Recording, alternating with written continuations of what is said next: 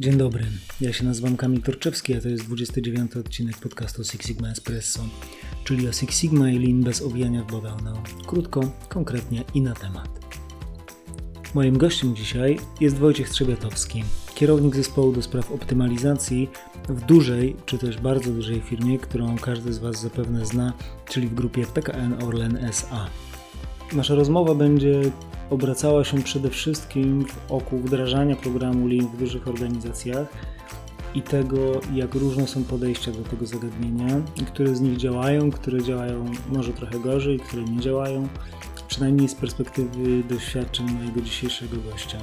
Sporo czasu poświęcimy też na rozmowę o kompetencjach, a w szczególności o jednej specyficznej bardzo kompetencji, myślę dość zaskakującej, która zdaniem mojego gościa no, jest krytyczna w sprawnym i takim interesującym przebiegu procesu wdrażania linii w zasadzie w każdej organizacji.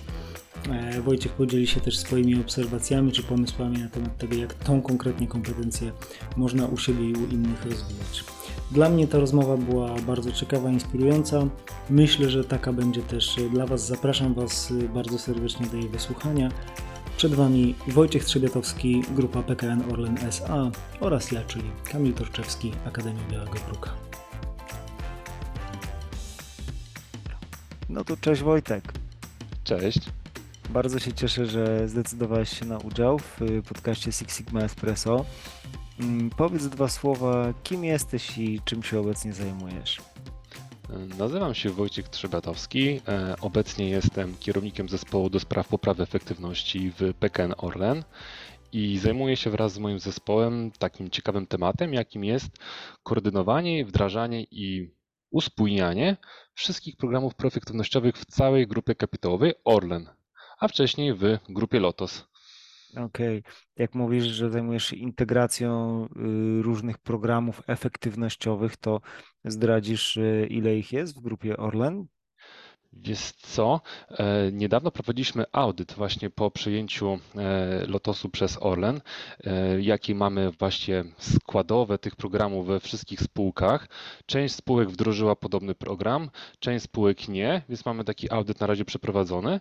Tylko, że ta koncepcja, którą ja wraz ze swoim zespołem wdrażaliśmy między innymi w grupie Lotos, czy takiego kompleksowego programu, który nie tylko zbiera inicjatywy, ale także pobudza organizację, szkoli ludzi, inspiruje i zachęca do tego, no to takiego przykrojowego programu jeszcze tutaj nie było. Tak, stąd właśnie e, ta moja rola i mojego zespołu, żeby taki program zbudować, zainspirować pozostałe spółki z ich programami i w którymś momencie znaleźć wspólny mianownik, żeby jednak do tego jednego wspólnego worka korporacyjnego wrzucać, raportować te inicjatywy i razem dzielić się z tej całej pięknej wiedzy efektywnościowej, jaka jest już w tak dużej organizacji, jaką no już teraz stał się e, PKN Orlen. Mhm. To jest y, jakoś ciekawe zjawisko, czy ciekawa sytuacja, o której mówisz, bo ja ją rozumiem tak, że w różnych e, spółkach, oddziałach czy fragmentach organizacji funkcjonowały różne pomysły, sposoby czy modele usprawniania biznesu. No a ty dążysz do tego, żeby to funkcjonowało jako jeden system, jeden organizm. Jestem ciekaw, jakie masz e, podejście do tego, e, co byś zaproponował, czy podpowiedział osobom, które mają być może podobną sytuację. Czy trzeba te elementy jakoś, nie wiem, rozsypać i poukładać na nowo? Czy może tak nieładnie powiem, zawalcować to i wdrożyć odgórnie jeden system, który ma wypchnąć i zastąpić to, co było wcześniej? Y, czy może jeszcze jakoś inaczej? Uchylisz rąbka tajemnicy? Jak ty, jak ty to Pewnie. widzisz? Pewnie. Ja jestem ogólnie przeciwnikiem walców, bo im mocniejszy walec e, się pojawia, tym mocniejszy opór w organizacji. Więc po to sobie robić podgórkę, tak? Będziemy wykorzystywali ten sam model, który przetrenowałem już 3 lata temu, kiedy się pojawiłem w grupie Lotos, czyli takiego szczerego zapytania tych wszystkich interesariuszy, tych naszych stakeholdersów od, od systemów, co Wam pasowało, co Wam nie pasowało, taka, takie szczere lessons learned e, z tego, co się, co się zadziało, wraz z prezentacją takich dobrych praktyk, które ja nagromadziłem, będąc w organizacjach, audytując, odwiedzając, czy od moich chociażby znajomych, czy z mojej wrodzonej ciekawości, jak działają inne firmy, e, z tych dobrych praktyk, zbudować coś, co się sprawdzi. Sprawdzi się nie na rok, nie na dwa, tylko na już takie, na taki szerszy horyzont, żeby to po prostu działało, żeby był jeden spójny program, a nie szereg malutkich, bo tak na przykład podczas tego sprawdzania tego, jak działają programy proefektywnościowe w poszczególnych spółkach, można było się natknąć na przykład, że jedna spółka czuła, że o kurczę, no ten lin to jednak jest coś dla nich, tak? Zainteresujmy się tym. No to Mhm. co robimy? Szukamy konsultanta. Pojawia się konsultant, co robi? Wdraża 5S. No super, wdrażamy 5S, mówimy, o, jesteśmy firmą linową. No a potem przychodzi taki Wojciech z zespołem, pyta, no dobra, no i wdrożyliście ten 5S, no i jakie są, jakie są korzyści? No mamy 5S. No dobra, no ale jaki, jaki je to proces poprawiło, czy to, nie wiem, pomogło pracownikom, czy się zaangażowali? No jest 5S. No właśnie, no i wtedy, wtedy właśnie dlatego chcemy to troszeczkę uspójnić, żeby jednak też patrzeć nie tylko na Lean przez pryzmat tego, że wow, mamy odhaczone na checkliście tyle i tyle narzędzi, tak, możemy się tym pochwalić, tylko co za tym płynie, tak? E, Dlaczego je wdrożyliśmy? Jakie procesy główne to wspiera? Jaki strumień wartości to wspiera? I jak można to przełożyć na jakieś liczby? To, co też na Twoich szkoleniach pamiętam, na dane liczby fakty, Mhm. tak? Właśnie jak, jak to można na, na te dane liczby fakty e, przetransformować? Mhm. Użyłeś takiego sformułowania wdrażanie lean. E, Jestem ciekaw, co to dla ciebie oznacza i jak to się robi z perspektywy twoich doświadczeń. Lean się wdraża. Przepraszam, tak ci jeszcze wejdę w No. słowo, ale to ciekawą rzecz też powiedziałeś, że ok, wdrażamy lean, no, pojawia się konsultant, który no, ma jakieś swoje rozumienie tego i swoje podejście, nie? Ale gdzieś w innej spółce się pojawia inny konsultant, e, który jest być może po innym szkoleniu, ma inne rozumienie, inne podejście. E, Różnie to się bardzo odbywa. Bardzo jestem ciekaw, jak ty to widzisz właśnie. E, Dla mnie takie mechaniczne wdrażanie Lean może ma sens w jakichś konkretnych branżach albo w jakichś konkretnych wypadkach, tak? W tym przypadku, w tym otoczeniu, w którym ja działam, o wiele lepiej sprawdza się zainwestowanie w pracownika, w zrozumienie e, tego, w jakim kontekście on działa, do jakiego celu on ma zmierzać, czyli że nie jest jakimś tam mało znaczącym trybikiem w jakiejś ogromnej korporacji, tylko że to jestem ja, mam jakiś proces, obsługuję swojego klienta, rozumiem go, znam go, tak? I Mhm. to się składa na jakąś większą prawdę. O, i tu możemy użyć narzędzia linowego Hoshin Kadri, tak? Czyli Mhm. zrozumienie tej prawdziwej północy, do której dążymy jako pracownicy, zespoły, piony, Mhm. e, e, jakkolwiek to nazwiemy. O, i wtedy faktycznie możemy rozmawiać o linie. Czyli, że na przykład jest zrozumienie, po co to robimy, wyzwalamy coś w sobie, no tu znowu kolejne narzędzie, Toyota Kata na przykład też o tym szeroko, szeroko mówi, to, na, to też jest ciekawe narzędzie, którym warto się zainteresować E, i, i właśnie iść w tym kierunku. I dopiero potem zastanówmy się, które z gotowych narzędzi z tym całym zasobniku linowym nam się przyda do osiągnięcia tych celów linowych. Bo może 5S do uporządkowania butelek w sali konferencyjnej nie jest może najlepszym narzędziem i może zarządy jak zobaczą, o wdrożyliśmy 5S w salce konferencyjnej, powiedzą, no bardzo fajnie, super, mamy certyfikat 5S, ale po co? Co nam to biznesowo daje, tak? No właśnie, czyli takie umiejętne zadawanie pytań też pozwala zweryfikować, czy ten lin jest wdrożony, czy on działa, czy może jest tylko taką naklejką na ścianie. Zresztą to samo działa w przypadku nawet, nie wiem, ISO 9001, tak, które też często jest naklejką, a nie tym, co stoi za tym ISO 9001, czyli zrozumieniem potrzeb klienta i pełna realizacja tego, co on tak naprawdę chciał, przy wykorzystaniu oczywiście minimalnych zasobów po stronie organizacji i minimalizacji marnotrawstwa. Tym, co mówisz, to zauważam takie trzy wyraźne elementy. Jeden to jest praca nad zrozumieniem y, przez pracowników i od tego zaczynasz. Druga rzecz, która się wyłania, to mówisz o różnych narzędziach, które gdzieś tam podsuwasz między, między, między wierszami. No a trzecia rzecz to jakoś się odwołujesz do nieustannie do efektów biznesowych, nie? Czyli dobra, no ale to o co tutaj chodzi? Czy chodzi o narzędzie, czy chodzi o to, czy rzeczywiście biznesowo widzimy tą różnicę gdzieś na jakimś wskaźniku, nie wiem, EBIT, y, czy jakimś innym, nie? Jak te trzy elementy, powiedz, czy one mają jakąś sekwencję dla ciebie w pracy z wdrażaniem takich programów, czy może jakiś ranking, że coś jest ważniejsze od czegoś, y, jakby to spróbować w takie praktyczne zalecenia ubrać, to jakby to mogło wyglądać? Na pewno trzeba mieć taki otwarty umysł i nie lecieć według szablonu, tak? Bo w każdym środowisku, w każdym obszarze może to wyglądać zupełnie inaczej. W jednej spółce może być inaczej, ale już w jednej spółce może być parę pionów, które działają zupełnie inaczej. Masz te tak zwane silosowości, e, jeden silos działa inaczej w ramach jednej spółki, więc tu nie ma sprawdzonego sposobu. Stąd ta ciekawość, bo będąc ciekawym, ty i znając jeszcze ten cały oczywiście arsenał narzędzi i tego, co się pod tymi narzędziami kryje, dopasuję sobie to, co jest na danym etapie potrzebne. No bo na przykład mam, mam taki case przed zeszłego tygodnia, tak?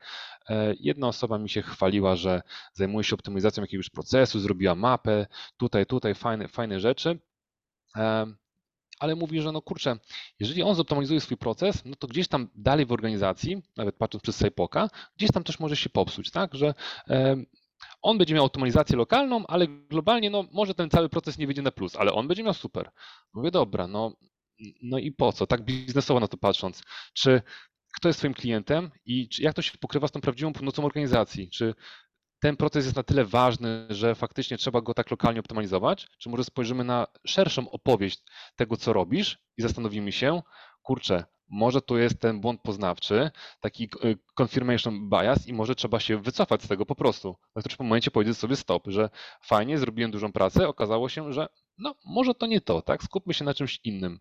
Więc naprawdę ta ciekawość i znajomość narzędzi pozwala nam dopasować się w wielu sytuacjach. Nie ma sprawdzonej metody, takiej, którą ja przynajmniej stosuję, takiego wiesz, że checklista zawsze wchodzę do firmy, robię pyk, pyk, pyk, pyk, pyk, nie. Mhm. Zadaję pytania, tak? Bo zadając pytania, będąc ciekawym i otwartym na to, co ludzie mają do powiedzenia, dochodzimy do sedna problemu. Czy faktycznie mamy się skupić na takim helikopter view ich procesu, zmapować te główne strumienie, czy mamy przekonać może jakieś, oso jakieś osoby, które są do tej pory nieprzekonane, a są takimi wąskimi gardłami procesowymi, że dopiero ich zachęcenie do działania pozwoli zmieniać organizację, procesy, jakkolwiek to sobie nazwiemy, to jest, to jest właśnie to, ten, ten kierunek, tak? Takie mhm. proaktywne, proaktywne szukanie i proaktywna ciekawość. No to jest ciekawe, y, co mówisz, y, choć może niekoniecznie to jest to, co y, część osób chciałaby usłyszeć, no bo wiadomo, że najwygodniej jest wtedy, jak mamy jakiś model, według którego się poruszamy, gdzie wdrażanie jakiegoś programu jest opisane jakąś sekwencją kroków, e, a to, co ty proponujesz, ja to tak przynajmniej rozumiem, to jest y, nie tyle sekwencja działań, co raczej przyjmowanie nieustająco pewnej postawy przez osobę, która to realizuje, czyli postawy, gdzie kluczową kompetencją jest ciekawość. Tak, Dokładnie. Jak masz tą kluczową kompetencję ciekawość, to ta sekwencja może się dopasowywać w zależności od warunków. To masz takie mm -hmm. podejście, teraz też modne nie tylko w IT, agile'owe, tak? Małe eksperymenty, Kaizen. To mm -hmm. jest mhm. właśnie ten kierunek, tak? On się długoterminowo sprawdza, tak? Może na końcu, jeżeli działać w jakichś sztywnych ramach, no może to wielu osobom się nie spodoba, że kurczę, przedstaw swój harmonogram na najbliższe dwa lata, jak taki program ma być wdrożony. Mm -hmm. No mhm. fajnie, można w jakichś dużych kamieniach milowych powiedzieć, że na przykład mhm. chcemy zrobić jakieś mapy, chcemy zobaczyć, jak działa organizacja, znaleźć osoby, które są zaangażowane, przeszkolić się, zaangażować. No dobra, a ile zaoszczędzisz w ciągu roku? Mhm. No, no i właśnie, tu się też pojawia takie fajne pytanie biznesowe. No bo jeżeli ktoś myśli właśnie w sposób taki linowy, continuous improvementowy, no to sam sobie nie postawi takiego celu stricte finansowego, że dobra, ja w tym roku wygeneruję, mój program generuje, nie wiem, 10 milionów oszczędności na jakimś tam parametrze e, finansowym. No, no nie, po prostu. Ale jeżeli już skupimy się na tym takiej ciekawości, że już mamy działającą organizację, gdzie ludzie są ciekawi tego, co robią, rozumieją tą prawdziwą północ, do którą dążą, no to wtedy możemy spróbować użyć kaskadowania celów, Hoshin Kadri, tak? I wtedy faktycznie ci ludzie już od dołu mogą nam skonstruować pewną wizję celu, ile tak naprawdę, jaki mamy potencjał, ile możemy uzbierać tych projektów profitnościowych, ale właśnie to już przy użyciu taki, takiego już narzędzia mocno zaawansowanego, tak? kiedy ta struktura mm-hmm. nie jest silosowa, jest partycypacja celu, jest zaufanie, wtedy dopiero możemy o tym rozmawiać. Więc nie ma mapy. Jest, okay. jest strzałka. Jest strzałka. Dobrze. Mhm. No a rozumiem, że ta ciekawość to jest trochę jak odkrywanie terenu, po którym się poruszasz. Dokładnie. I, mhm. I umiejętność sięgnięcia do odpowiedniej kieszeni i wyciągnięcia tego narzędzia, które jest akurat potrzebne. I niekoniecznie chwalenia się, słuchaj, teraz używamy takiego, takiego narzędzia z arsenału Lean, naucz się tej nazwy po polsku, angielsku i, i japońsku, wtedy będzie pełen sukces. Nie, czasami trzeba pokazać, że coś robimy, e, pokazać, że to działa, przekonać tych nieprzekonanych i potem powiedzieć, no zobaczcie, Tak Mhm. naprawdę użyliśmy takiego narzędzia, to się sprawdza nie tylko w tej branży, bo często jest taki argument, a to tylko działa w automotive, to tylko tam przy samochodach, tak, a, a, nie u nas jakiejś tam spółce usługowej. No nie, no część, część narzędzi, e, część podejścia, które się kryje pod tymi narzędziami, można wykorzystywać naprawdę w szerokiej gamie przemysłów e, i usług, jakie tylko istnieją. Hmm. Widzisz, to moja ciekawość teraz prowadzi mnie do takiego pytania. Yy, To skoro ciekawość jako postawa, jako kompetencja jest Twoim zdaniem tak y, ważna, kluczowa w, w roli lidera mm, programów usprawniających, czy może wręcz projektów usprawniających też, to czy i jak można tą ciekawość jako kompetencję w sobie pielęgnować i rozwijać? Czy Ty masz jakieś sposoby? Pewnie. e, Pozwalając chociażby popełniać błędy, tak? Bo Okej. to, to też jest taka piękna kompetencja, którą e, no, liderzy też powinni się uczyć w swoich zespołach, że, że na przykład jeśli mamy jakiś cel i dajemy em, odpowiedzialność naszemu pracownikowi, naszym zespołom, naszym interesariuszom, nie zawsze wszystko wyjdzie od razu, tak? Ale ważna jest ta ścieżka, że faktycznie ta osoba chce, idzie w tym kierunku, tak? I to nastawienie długoterminowo jest o wiele, o, o wiele ważniejsze niż to, że się raz potknie. Mhm. Tak, więc takie podejście, że kurczę, no zróbmy coś inaczej, weź to w swoje ręce, tak? Nie patrz na mnie, ja ci pomogę, ja stoję obok, jeśli coś się stanie, to ci, to ci pomogę, tak? Ale chcę, żebyś sam przeszedł tą trasę, bo najłatwiej się idzie za czyimś głosem, robiąc to, co jest napisane, a samemu to przejść, no to wtedy się tworzą takie te, teraz też modne, piękne, nowe sieci neuronowe, tak? W Mhm. naszych umysłach i tworzy się właśnie taka na- naturalna ciekawość, że to jest ten pierwszy tryb, który wybieramy przy zderzaniu się z nową rzeczywistością tak? I, i, I wtedy właśnie, jeśli mamy takie poletko eksperymentalne dla naszych zespołów, że one mogą się w, w tym poletku pobawić, to tak, to, to, to jest taki jeden z elementów, który pozwala tą ciekawość pielęgnować. Jednym z takich innych elementów, które też polecam na szkoleniach, o których mówię, to umiejętne zadawanie pytań. W ogóle zadawanie pytań, ale nie z takim nastawieniem, tak jak to często mówię, e, dlaczego u was to tak kiepsko działa, tak? Kurczę, no przecież ten, to, to wasze wdrożenie to jest beznadziejne, tak? No nie. Jeżeli tak zadamy pytania, no to jesteśmy spaleni na samym początku. Mhm. Ale ciekawość, słuchaj, jesteś mega ekspertem, od 30 lat pracujesz na tej tokarce. Dlaczego to wiaderko stoi obok tej tokarki? Dlaczego te wióry na Mhm. przykład spadają na podłogę? Mhm. Otwartość, ciekawość i nieosądzanie, tak? Bo my może czegoś nie dostrzegamy, nie dostrzegamy jakiejś logiki albo takiego całego backgroundu, który za tym stoi. To też często zauważałem, że em, oceniamy sytuację tu i teraz, a często te osoby, które działają tu i teraz, no mają jakiś bagaż doświadczeń. Mhm. Często Mhm. może zwracały się do swoich przełożonych, słuchajcie, zmieńmy to. A Oni mówili, nie teraz, mamy czas, tak? A ty podchodzisz i oceniasz, mówisz, nie, to, to jest beznadziejne. No nie. Otwartość, pytamy, nie oceniamy, dowiadujemy się, co tak naprawdę tutaj się dzieje, dlaczego się tak dzieje, czy coś z tym było robione i jak ja mogę pomóc. Tak, czy takie, takie pra, pra, prawdziwe działanie z gębą. Tak, czyli z tym miejscem, gdzie powstaje wartość na hali, w biurze, gdziekolwiek sobie na to spojrzymy. Czyli e, dla Ciebie rozwijanie ciekawości oznacza po pierwsze y, dawanie przestrzeni czy tworzenie przestrzeni do popełniania błędów, do eksperymentów. Dwa, Znaczy pierwsze Mhm. do eksperymentów, do popełniania błędów w drugiej, w drugiej kolejności. okej, czyli tworzymy przestrzeń do eksperymentów i dwa, y, akceptujemy, że część z nich się nie powiedzie i mogą pojawić się błędy różne czy potknięcia. Tak. No i tutaj wtedy można powiedzieć, że trzeci taki element to jest y, mm, no, zadawanie pytań i to takie umiejętne, wspierające, odkrywające, otwierające, wspierające. Tak, no bo Mhm. jeżeli my będziemy podchodzili bez osądzania do ludzi, by, nawet na, na przykładzie takich pracowników produkcyjnych, tak, Mhm. że powiemy im, słuchajcie, to jest akurat case z mojego życia, tak, no bo wszystko co opowiadam to są Mhm. case'y z mojego życia, a nie, a nie, nie e, Mhm. opowieści konsultantów, tylko to, to, to, co realnie przerobiłem. Jeżeli ja podchodzę do pracownika i szczerze mu mówię, słuchaj, jestem osobą świeżo po studiach, tak, nie mam takiego doświadczenia jak ty, mam pewne teoretyczne, teoretyczne jakieś tam, e, jakąś wiedzę, ale ty masz tą praktykę, praktykę z 15-20 lat pracy, Mhm. podziel się ze mną, wypracujmy coś lepszego, tak? Bo czuję, że można, tak? Jedna osoba się nie zgodzi, druga się nie zgodzi, trzecia, czwarta, ale ta piąta powie, niech ci będzie, tak? Zróbmy to. Mhm. z tą osobą wtedy trzeba pracować, tak? Nie dać się, że, e, że, że się poddamy, pokazać, że możemy zmienić nawet malutki kawałek rzeczywistości, bo wtedy ta osoba na przykład w szatni będzie mówiła, słuchajcie, no podszedł do mnie, no, no nawet mu się udało, tak? To nawet mu się udało w tej szatni, będzie tym takim malutkim zalążkiem, że ta czwarta czy trzecia osoba sobie zada pytanie, kurczę, w sumie też mam taki problem, może też do tej osoby się zgłoszę, może ona mi też w tym pomoże. Spróbuję następnego dnia. I co? I napędza się kula śnieżna.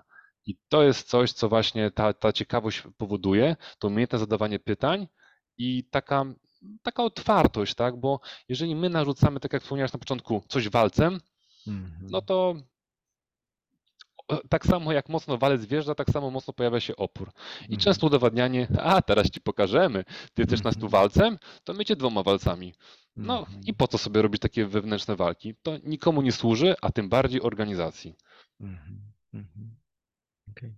A Wojtek, co y, odpowiadasz, jak ktoś mówi, o ile tak się zdarza, no, że ciekawość to przecież pierwszy stopień do piekła, a ty tak ciągle taki ciekawy, ciekawy i dopytujesz, sprawdzasz i chcesz, żeby ludzie byli ciekawi. To ryzykowne jest. Ciekawość pozwala zmieniać naszą rzeczywistość, nie tylko tą biznesową, ale także prywatną. Mhm. I to każdemu powinno wyjść na plus, ponieważ im bardziej jesteśmy świadomi tego, co się dzieje wokół nas, nie tylko w firmie, ale tego tutaj naszego też prywatnego tutaj ogródka, no to tym więcej możemy rzeczy, na rzeczy wpłynąć, zaradzić, przewidzieć, mhm. a to tylko działa na naszą korzyść, bo im więcej mamy tej sprawczości w naszych rękach, świadomych rękach, tym uważam, że jest lepiej nam, jako społeczeństwo, jako nam pojedynczym jednostkom.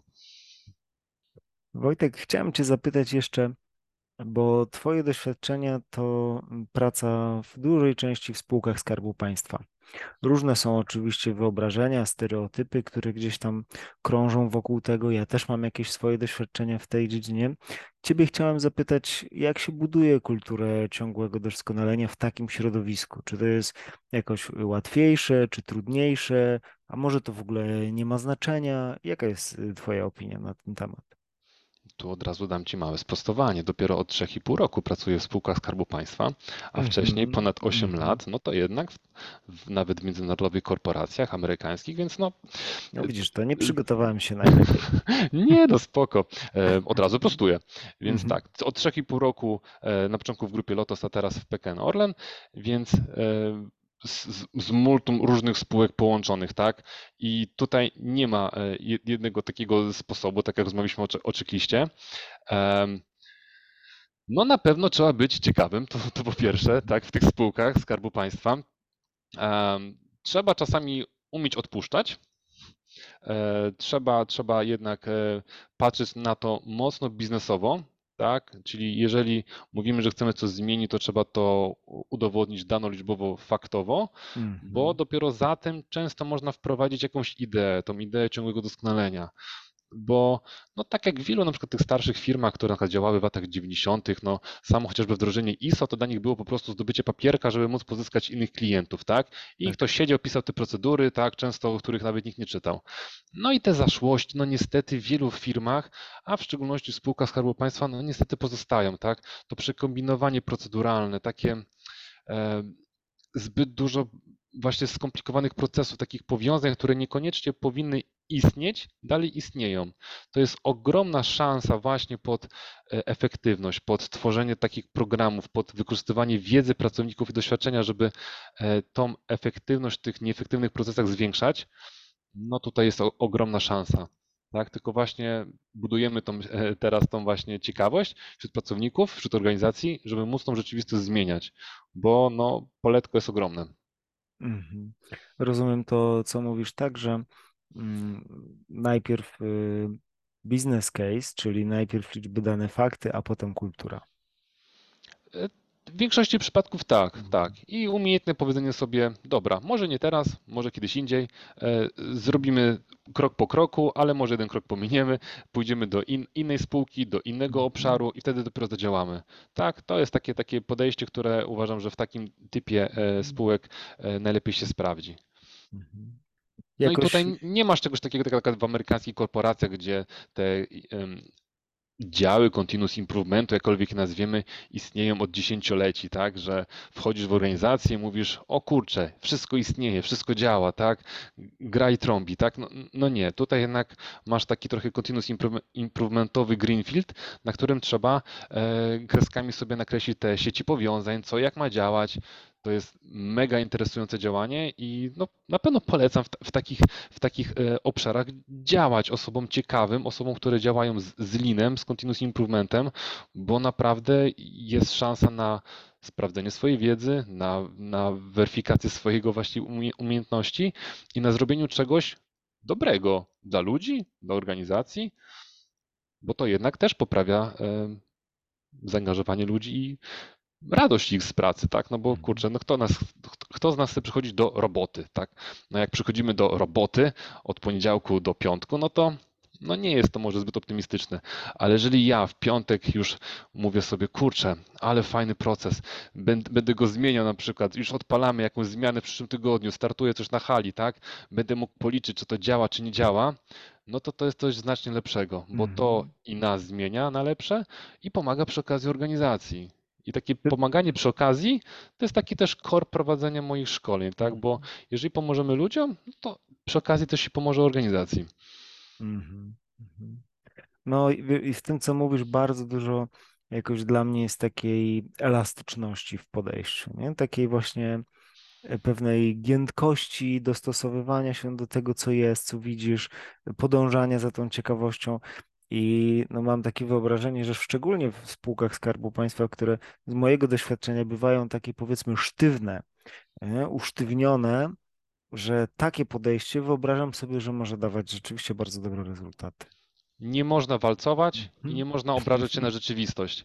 Tak? E, mhm. Jeżeli sobie te dwa tiki mhm. odhaczymy, no to faktycznie e, można, można osiągać sukcesy w, w, w, takich, w takich miejscach, w takich obszarach, tak? No bo mówię, daje to ogromną satysfakcję, jeżeli masz taki continuous improvementowy greenfield, tak? Budujesz coś od zera, widzisz jak to od razu zaczyna działać, jak ludzie czerpią z tego wiedzę, cieszą się z tego, to jest naprawdę niesamowita radość, przynajmniej dla mnie i dla zespołów, w których pracuję. Mhm. Rzeczywiście mówisz o tym w sposób taki y, bardzo autentyczny, w moim odbiorze przynajmniej. Nie? Też mam wrażenie takie, że rzeczywiście tak jakby ci to dawało y, dużo satysfakcji. No tak, no reklamując, od momentu rozpoczęcia szkoleń w Akademii Byłego Kruka i podążeniu tą ścieżką mhm. Lean Six Sigmową, to, co wy też przekazaliście na, na, tych szkoleniach, pamiętam właśnie 7 lat temu, to mnie mega zainspirowało, żeby właśnie iść w, taki, taki, w takim kierunku, tak? Że to, co też mi, pamiętam na segregatorach u was było, że jest sposób na wszystko. No jest sposób na wszystko, tak? Może nie o każdej porze, może nie, nie każdego dnia, ale jest. Poczekajmy, zobaczmy, poeksperymentujmy, bądźmy ciekawi, a się sposób tak jak znajdzie. powiedziałeś, też czasem trzeba rzeczywiście y, umieć też odpuścić i dać sobie trochę czasu i przestrzeni może, nie? Jak ze Czyli, wszystkim w życiu. Tak. Czyli takie, że tak powiem, dwie złote rady od ciebie. Y, kolejne, które tu wybrzmiały, to jest y, nie walcować i nie obrażać się na rzeczywistość. Bardzo mi to pasuje. Dokładnie. To pomaga, no szczególnie w tych naszych teraz burzliwych czasach, tak? Teraz wszędzie na LinkedInie pisali o czasach włóka, o bani, tak? No, e, no tak, no jednak jeżeli się obrazimy na rzeczywistość, no to możemy się zafiksować w jednym miejscu i nie zobaczyć, że wszystko dookoła pędzi, tak? No nie, nie obrażajmy się, korzystajmy z tego, co się dzieje, tak? I po prostu, kiedy jest okienko możliwości, wykorzystajmy je a nie będąc czujnym, obrażając się na rzeczywistość, możemy to okienko przegapić. A potem, czyja to jest wina? No tylko i wyłącznie nasza. Ale już tego dużo osób nie dostrzega, bo lepiej zwalić na czynniki zewnętrzne. Bardzo jest mi bliskie to, co, co mówisz, tak. Powiedz, y, Wojtek, to y, czego Tobie życzyć teraz na tej drodze zawodowej Twojej, w której tak giętko, elastycznie wdrażasz i integrujesz systemy ciągłego doskonalenia? Teraz? To kurczę, no ja w sumie teraz, teraz to niczego nie potrzebuję, po prostu chcę, chcę realizować to, co realizuję. Ja czerpię ogromną satysfakcję z pracy.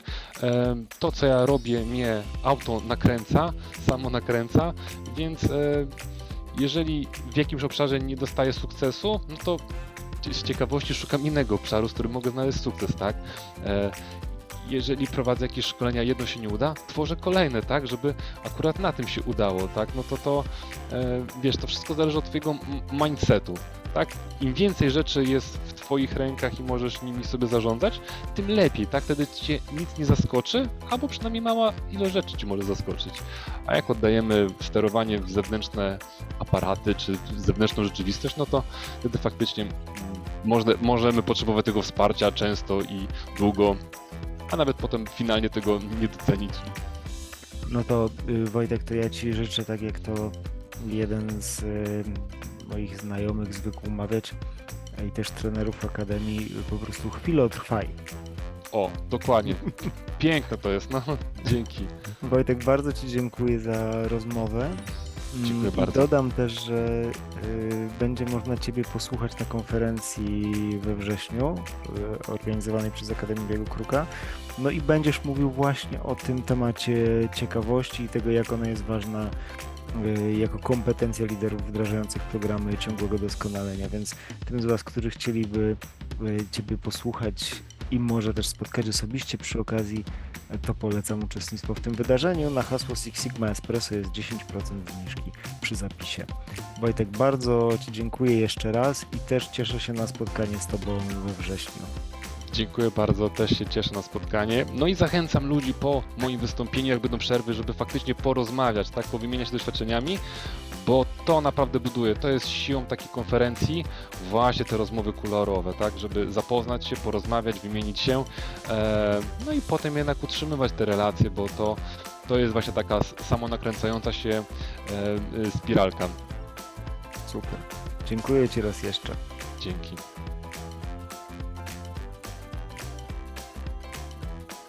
No to fajnie.